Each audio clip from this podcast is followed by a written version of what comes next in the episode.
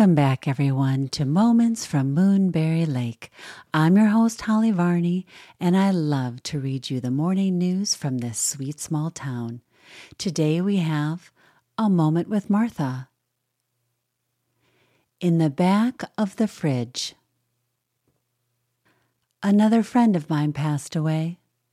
It shouldn't come as a surprise when you reach my age, but nevertheless, it somehow always does.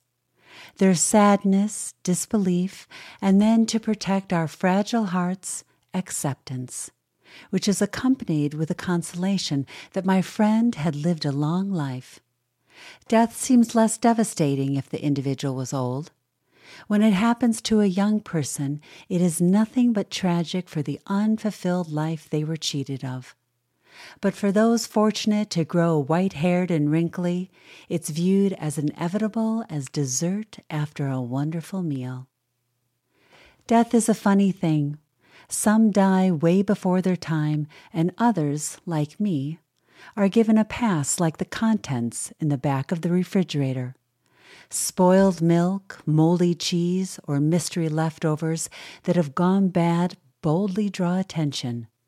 But the fancy mustard you've had for four years that sits far back, nearly out of sight and reach, is left alone. I've had a jar of hot fudge topping in my fridge for nearly as long as I've had the refrigerator, and when I catch a glimpse of it, I think, that never goes bad and throw out the mashed potatoes from last weekend instead.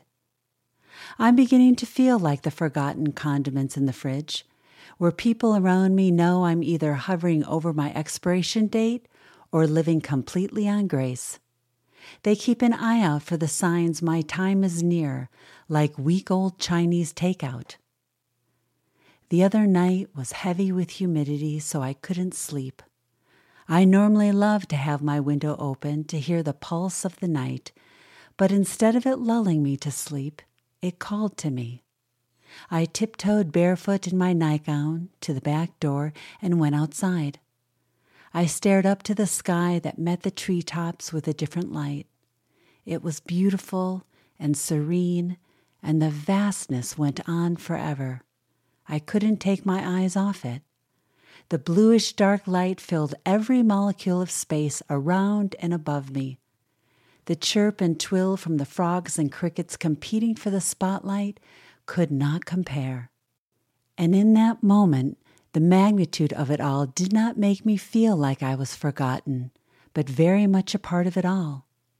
I thought of my friend and wondered where she was among the twinkling lights and the deep, miraculous space, and felt so connected that if I wanted, I'd be able to reach out and touch her.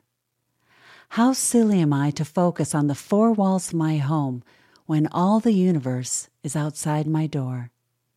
Knowing my friend is out there and is as vibrant as the sun that will rise in a few hours gives me a peace about someday joining her. I haven't been forgotten. I just haven't been moved up to the front of the fridge. I went back inside, hungry for a treat, and settled on a bowl of ice cream. And wouldn't you know, I had the hot fudge topping to go with it, and it was still good.